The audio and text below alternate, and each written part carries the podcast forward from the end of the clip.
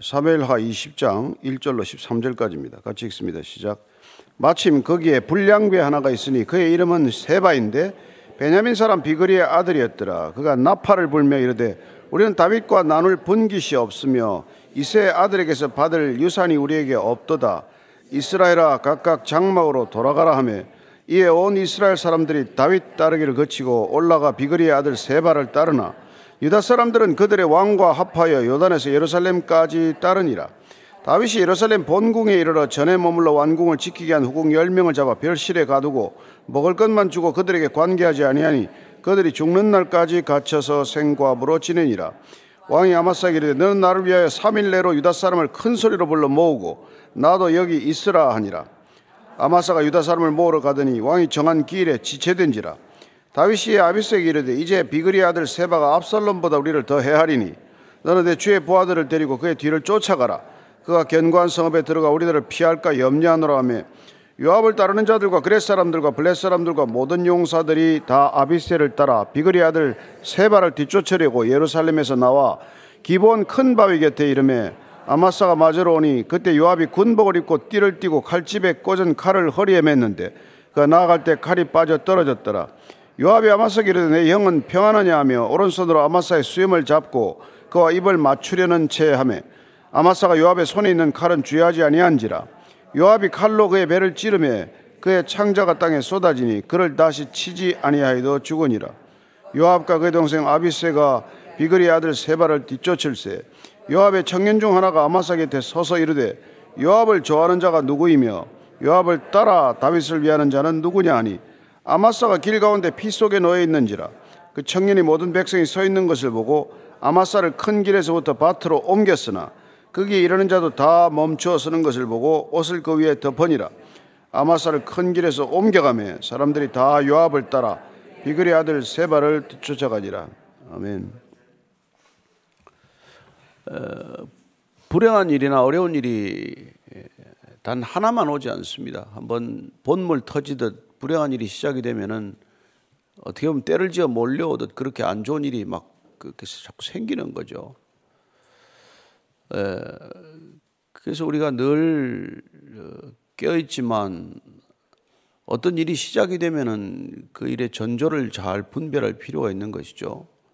이미 압살롬 사건은 나라 전체에 그야말로 감당하기 어려운 큰 충격을 가한 것이죠. 다윗의 왕권, 어, 하나님 나라 이스라엘에 끼친 해악은 이루 말할 수 없죠. 다윗의 리더십에 결정적인 손상을 입히는 사건이 되고 말았습니다. 그러나 압살롬의 반란은 소위 우리가 말하는 꾸데따라는 범죄에 들어가요. 꾸데따는 권력 내부의 권력적 갈등이 폭발하는 사건을 말합니다. 그러나 이번 세바 사건은 이건 반란에 속하는 것이고 내전을 불러일으키는 사건입니다. 그러니까 어떻게 보면 성격이 좀 다르죠. 어, 이걸 오늘 어떻게 수습해 나가느냐 하는 것을 다시 한번 보게 됩니다. 1절, 2절 말씀 다시 읽습니다. 시작.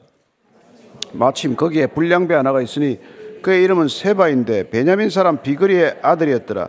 그가 나팔을 불며 이르되 우리는 다윗과 나눌 분깃이 없으며 이세 아들에게서 받을 유산이 우리에게 없도다. 이스라엘아 각각 장막으로 돌아가라며 이에 온 이스라엘 사람들이 다윗 따르기를 그치고 올라가 비그리 아들 세바를 따르나 유다 사람들은 그들의 왕과 합하여 요단에서 예루살렘까지 다르니라. 마침 그때 그곳에 세바라는 사람이 있었는데 어디를 말하겠어요? 길갈에서 예루살렘으로 올라가는 그 무렵 그 시간 그 장소에 세바라는 자가 어떤 일이 일어났는지를 눈여겨본 것이죠. 그랬더니 유다 지파가 앞장서서 다윗을 예루살렘 환궁을 주도하는 사건을 놓고 이스라엘의 나머지 지파들이 대단히 불만을 이렇게 폭발시키는 것을 보게 됩니다. 그렇죠. 불만이라는 것도 하나의 에너지예요. 우리가 충성심이라는 것도 대단한 열정이지만은 어떻게 보면 뭐 반역을 일으킨다거나 어떤 불만이라는 것도 이게 강력한 에너지인데 문제는 그 불만이 누가 그걸 수습하느냐에 따라서는 잠잠하게 가라앉을 수도 있지만 이게 증폭이 될 수도 있다는 것이죠. 우리는 언제 어디서나 갈등을 경험하게 되어 있습니다. 그렇게 뭐 죽고 못 산다고 결혼하고도 뭐 그렇게 싸우는 걸 보면 대단하지 않아요? 이게 갈등은 부부지간에도 있을 수 있고 부모와 자녀 간에도 갈등이 있고 친구 사이에도 갈등이 있고 여러분 갈등이 없는 곳이 어디 있겠어요? 죄인들끼리 모여 사는데 그러나 문제는 그 갈등을 어떻게 수습해 나가느냐, 그 다툼을 어떻게 잘 가라앉히느냐, 그걸 위해서 우리는 이 길을 가는 거란 말이에요. 이 세상은 갈등을 이용하고 갈등을 증폭시키고 끝내 갈등을 폭발시켜서 자기의 이익을 추구하고자 하는 사람들이 사방에 도처에 연걸리듯 널려 있는 곳이에요. 어디를 가나 볼멘 소리를 듣게 되고 불평과 비난의 소리를 듣게 돼 있어요. 그런데 귀를 내주고 마음을 내주면 우리는 이렇게 갈등을 증폭시키는 통로가 된단 말이에요. 그래서 뭐 불만의 소리를 듣고 그 불만의 소리를 또 누구에게 전하고 하다가 그 불만이 점점 커지는 것과 마찬가지로 그래서 오늘 이 세바가 이 이스라엘 유다 지파와 나머지 지파와의 갈등을 눈치채고 거기를 비집고 들어가서 기어이 그 갈등을 폭발시키는 촉매의 역할을 한다. 이게 세바라는 사람이 반란을 주도하게 된 배경이란 말이에요. 불만이 없는 곳에 가서 아무리 불을 지른들 불이 되겠습니까? 물에 젖어 있는 나무에 불을 지른다고 나무에 불이 붙겠어요? 그러나 바싹 말라 있으면은 그냥 성냥을 그어대면 불이 붙듯이 불만이 이렇게 팽배해서 바싹 마른 종이나 나무처럼 되어 있으면은 누가 성냥을 걸러 지, 불, 뭐 그어서 던지기만 하면 불이 붙어버린단 말이에요. 그런 때 꼭 누군가 그렇게 불장난하는 사람이 있다는 것입니다. 그런데 문제는 지금 누가 발단이 됐어요? 다윗이 자신이 속한 유다 지파의 정치적 기반을 손상시키지 않기 위해서 유다 지파에게 자기가 두 제사장을 보내서 나를 예루살렘으로 돌아가도록 하는데 당신들이 앞장을 서라. 내가 다른 지파에 엎혀서 가기는 좀 그렇지 않냐. 하고 본인이 아이디어를 냈지만 그것 때문에 지금 일이 이렇게, 어려워진 게 된 것이죠. 어떻게 보면 열두 지파를 다 불러서 어, 당신들이 압살롬 반란에 다 함께 참여한 것을 그냥 이제는 덮고 가려고 한다. 같이들 한 마음이 되어서 돌아가자. 이런 제스처였다면 여기까지는 안 갔을지 모르죠. 그러나 우리는 어, 뭐꼭 그 이렇게 팔에 끼고 어, 곁에 꼭 두고 싶은 사람들만 뭐 데리고 일을 하다가 일이 이렇게 이제 어려워진 거죠. 그래서 지금 세바가 어떻게 불, 이렇게 불을 지르냐면은 삼행시를 지어서 불을 지르는 거예요. 삼행시 맞나? 우리는 다윗과 나눌 분깃이 없다. 이세 아들에게서 받을 유산이 없다. 각각 장막으로 돌아가라. 이게 어떻게 보면은 이 불만을 지르는 게 통상적인 삼행시나 이런 게 해당하는 거예요. 너 도대체 거기서 덕 볼 게 뭐 있냐? 내 앞으로 거기서 무슨 희망이 있냐? 돌아서라. 관계를 끊어라.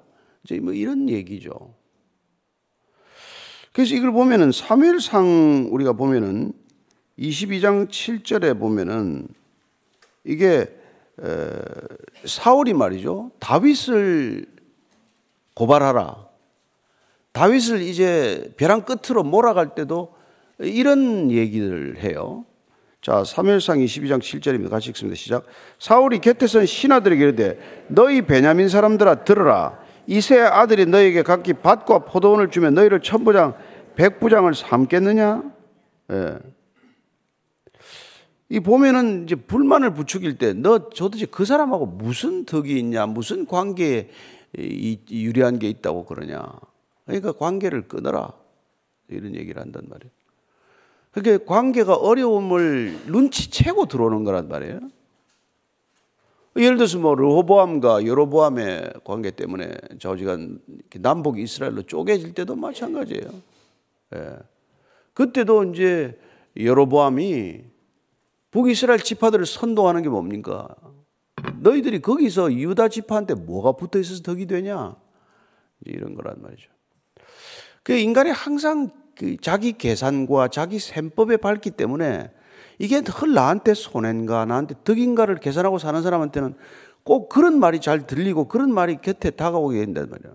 너 한번 머리 좋은 걸 그 머리로 한번 계산해 봐라. 이 사람하고 너가 오래 가서 무슨 덕이 있겠냐. 이런 거란 말이야.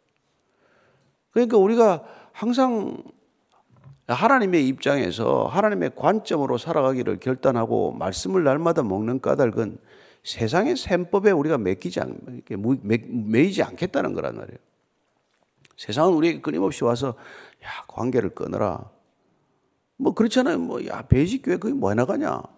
거기 뭐 장로가 될 희망이 있냐? 권사를 달아주냐? 그래서 뭐 주일 예배 의자가 좋냐? 뭐하러 거기 가서 그렇게 고생을 하냐? 아 그래서 실제로 떠난 사람들이 있어요.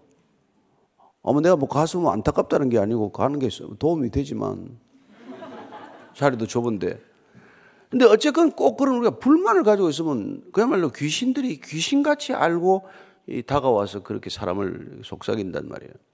우리 마음에 하나님 같이 되고 싶은 생각이 없으면 사단이 왔겠어, 에덴 동산에?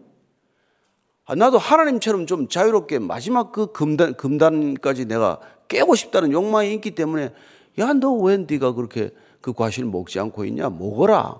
눈이 밝아질 거다. 내가 하나님처럼 된다. 그래서 우리가 이 가지고 있는 불만 이걸 그렇게 참 조심해야 된단 말이에요. 우리가 자족하는 삶을 살고 스스로 가진 것에 족함을 알고 스스로 내가 은혜 받는 채널을 막지 않으면 이런 얘기가 안 들려요. 근데 다들 불만에 차 있기 때문에 그냥 이게 한순간에 불을 그으니까 이게 내전 상황으로 치닫게 된단 말이죠.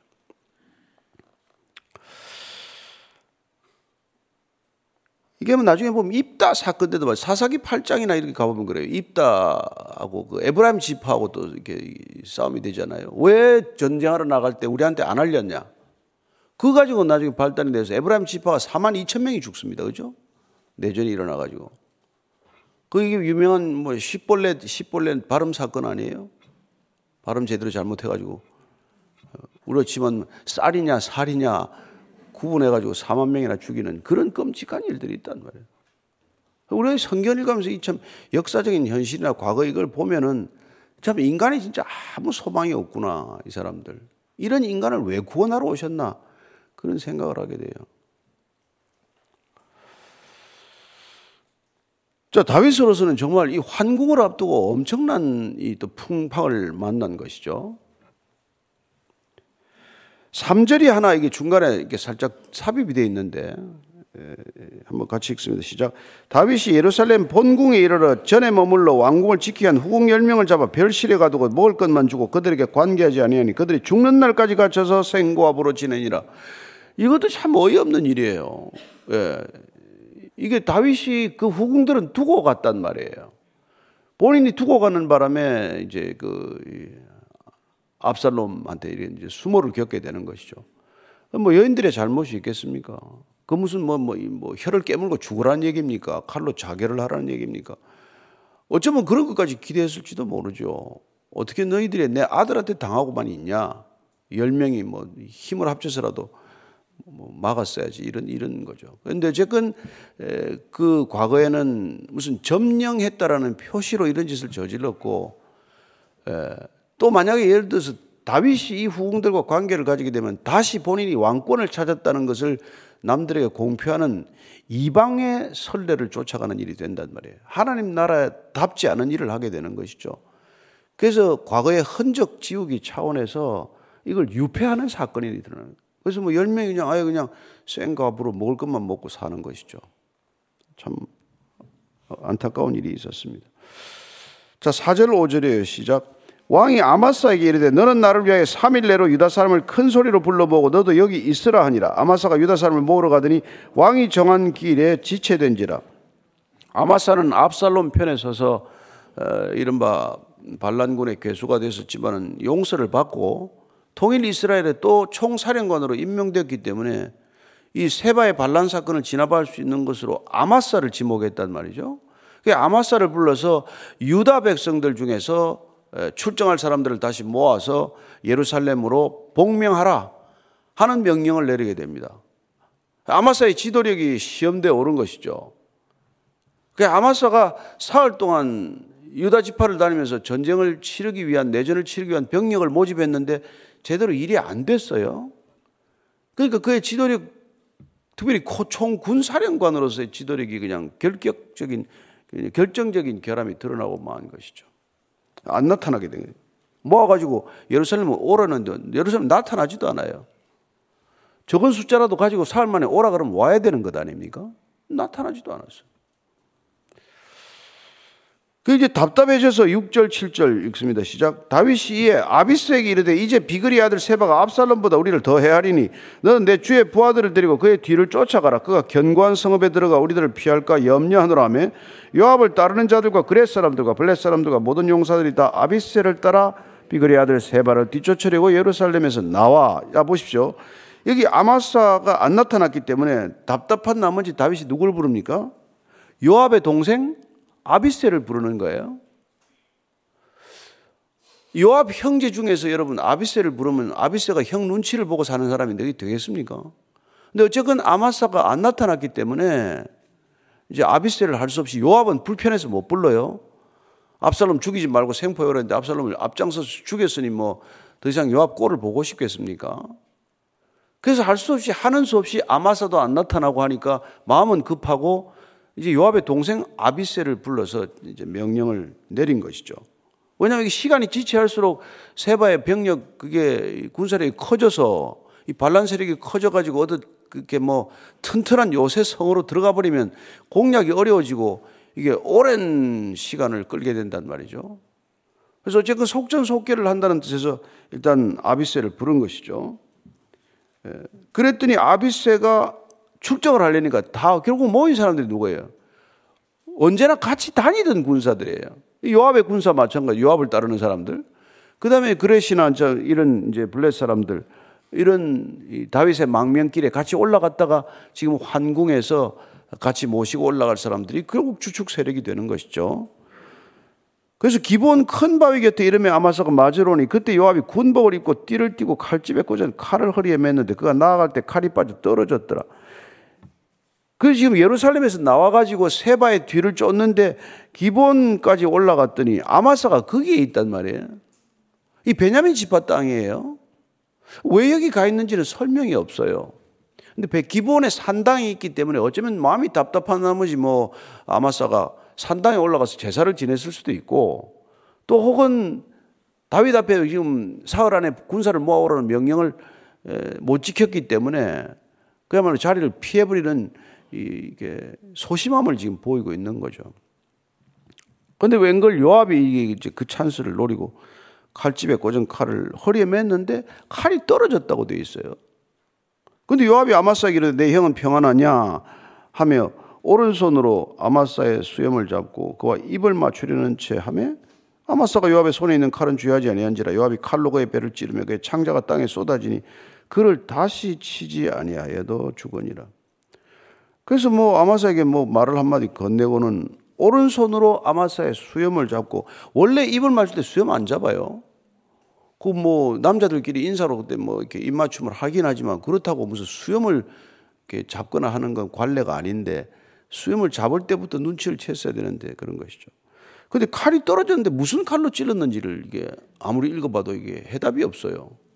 그래서 다들 답답하니까 이걸 이제 뭐, 아, 땅에 칼이 완전히 떨어진 게 아니라 칼집에서 칼이 빠져나와서 허리춤에 걸렸다라고 이렇게 어거지로 해석한 사람도 있고 또 하나는 칼이 땅에 떨어짐으로써 아마스를 안심시키고 두 번째 칼을 허리춤에 숨겨 있다가 왼손으로 그 칼을 빼서 찔렀다 이제 이렇게 해석할 수도 있죠. 근데 우리가 뭐 수사관도 아니고 그뭐 그렇게 알아서 뭐 하겠습니까? 어쨌건 예.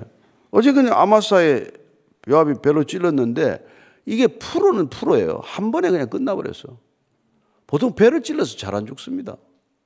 근데 이게 어떻게 했더니 뭐 칼로 이렇게 돌렸는지 창자가 다 쏟아지고 그래서 그냥 즉사하고 말아요. 이 프로란 말이에요. 아브넬도 이렇게 죽이지 않았습니까? 압살롬도 이렇게 죽이지 않았어요. 요압은 사람 죽이는 거 일도 아닌 사람이에요. 그참뭐 군사라는 군인이라는 게 전장에서 사람을 죽여야 할 불가피한 상황들이 있지만 이 전장 상황이 아니란 말이에요. 이런데도 불구하고 본인은 아브넬도 본인의 앞길을 가로막는 장애물이 된다고 생각을 해서 제거해 버렸고 압살롬은 자기가 지레 예, 이 살려두면 안 되겠다고 생각해서 왕명을 어기고도 그런 일을 저질렀고 아마스에 대해서는 여러 가지로 너무 이게 생각이 많이 생긴 것이죠. 어떻게 이런 놈을 반란군의 괴수로 가담했던 놈을 갖다가 이걸 살려줄 수 있냐? 라고 하는 사감도 있었을 터이고 그리고 요압을 빼고 어떻게 군사령관을 이런 작전을 세울 수 있냐? 이럴 수도 있고 또 한 가지는 이자가 베냐민에 와서 뭐 하고 있지 지금 기본에 와서 내통하는가? 이제 이런 의심을 또 할 수도 있는 사람이에요. 여러 가지 이유로 그를 자기가 적결 처분해 버리는 거예요. 그러니까 그냥 왕명을 기다릴 것도 없어요, 이 사람은. 늘 본인이 다윗 머리 위에 있는 사람이라는 마음속으로. 그러니까 압살롬까지 죽이죠. 자, 그래서 10절 하반절부터 한번 13절까지 읽겠습니다. 시작. 요압과 그의 동생 아비세가 비그리의 아들 세바를 뒤쫓을세 요압의 청년 중 하나가 아마사 곁에 서서 이르되 요압을 좋아하는 자가 누구이며 요압을 따라 다윗을 위하는 자는 누구냐 하니 아마사가 길 가운데 피 속에 놓여 있는지라 그 청년이 모든 백성이 서 있는 것을 보고 아마사를 큰 길에서부터 밭으로 옮겼으나 거기에 이르는 자도 다 멈춰 서는 것을 보고 옷을 그 위에 덮으니라 아마사를 큰 길에서 옮겨가며 사람들이 다 요압을 따라 비그리의 아들 세바를 뒤쫓아가니라. 이제 아비세가 이제 쫓아가고 그러면서 이제 아마사는 지금 길에 시체로 지금 나둥그러져 있단 말이에요. 즉사에서. 근데 어쨌든 아마사가 이 출정을 할 때 따라온 신하들은 어이가 없는 거죠. 이제 누굴 쫓아가야 됩니까? 그랬더니 요압의 청년, 요압의 부하가 하나 나서서 예, 또 다른 어떻게 보면 선동을 하는 것이죠. 그리고는 요압을 좋아하는 자가 누구냐? 요압 편에 설 자가 누구냐? 너희들은 요압 편에 서야 되지 않느냐? 그리고 또 중요한 얘기는 요압을 따라 다윗을 위하는 자는 누구냐? 다윗을 걸고 넘어가긴 했지만 요압을 거쳐서 마치 다윗에게 충성이 되는 것처럼 이런 표현이 거침없이 나오는 걸로 봐서는 요압이 이미 정말 다윗을 위험에 빠뜨릴 만한 인물로 충분히 성장하고 만 것이죠. 어쩌면 다윗도 어쩔 수 없는 내가 수로의 아들들을 내 힘으로 어쩔 수가 없다고 통탄했던 그런 정도로 지금 권력이 커진 거란 말이에요. 예. 그래 놓고는 시신을 옮겨 놓고는 요압을 따라서 전부 다 올라가 있는. 그래서 요압은 군 사령관으로 반란군을 진압하라는 공식적인 명령이나 이스라엘의 새로운 군 사령관으로 정식 임명된 바가 없이 본인이 모든 세력을 규합해서 반란군을 혼자 진압하러 가는 그런 형세를 보여요. 그래서 겉보기는 지금 세바라는 반란군을 진압하러 가지만 요압이 이스라엘 군대 전체를 사병화한 것과도 마찬가지고 그 자신이 직접 부대딸을 일으켜서 실권을 장악한 것과 마찬가지고 그리고 지금 전군을 지휘하는 총사령관의 스스로 자기 자신을 임명한 것과도 마찬가지 그런 형국이 이렇게 연출되고 말았다는 것입니다. 무엇 때문에? 다윗이 정치적 계산에 급급했기 때문에 이런 일이 일어난 거란 말이에요. 황궁을 할 때 하나님한테 물어보고 어떻게 환궁 절차를 밟아야 하는지도 하나님의 지혜를 구했다면 이런 일이 없었을 터인데 그가 자신의 정치적 셈법과 예, 이해 타산에 젖었기 때문에 결국은 인간의 이게 꾀를 가지고는 해결이 안 되는 문제가 일어나고 말았다 하는 그런 얘기를 우리가 읽게 됩니다. 어리석어 보이지만은 저와 여러분들이 하나님께 지혜를 구하기를 이렇게 축복합니다. 하나님께 물어보는 게 축복이에요. 한 번이라도 하나님께 물어보면은 우리 입에서 기도라는 형태로 하나님께 여쭤보는 순간 책임은 하나님께 가는 거 아시죠? 직장 생활 안 해봤습니까? 상사한테 물어보면 상사가 다 책임지게 돼 있어요. 자기가 알아서 꿍꿍 앓고 자기가 혼자서 결정하고 자기가 혼자서 그냥 죽을 고생을 해서 하다가 사고 나면 잘립니다. 아시죠? 이게 이렇게 된단 말이에요.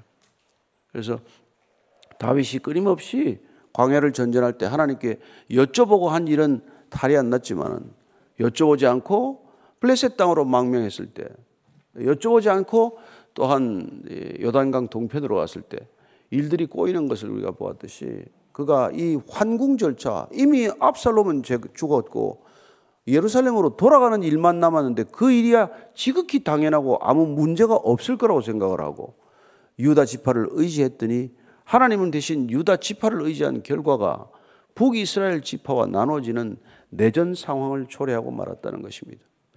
저와 여러분들이 부부싸움이 있을지라도 부모와 자녀들 갈등이 있을지라도 하나님께 먼저 여쭤보고 지혜를 얻고 수습하기를 바랍니다.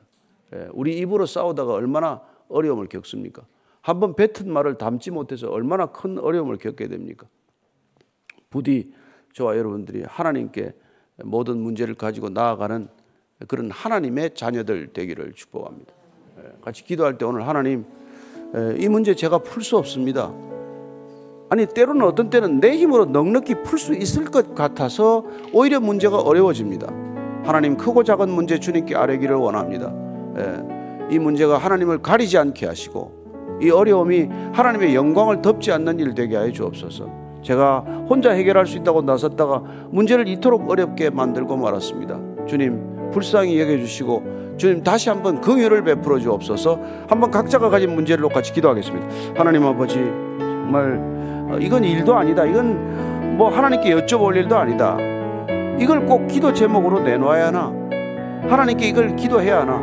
이런 문제가 있더라도 예, 그 문제가 정말 주님의 영광을 가리는 큰 문제 되지 않도록 늘 하나님 앞에서 일상의 대화를 나누듯 하나님 오늘 제가 이 사람을 만나고자 하는데 어떻게 얘기해야 할까요? 하나님 이 관계를 통해서 어떻게 하나님의 영광을 드러내야 할까요?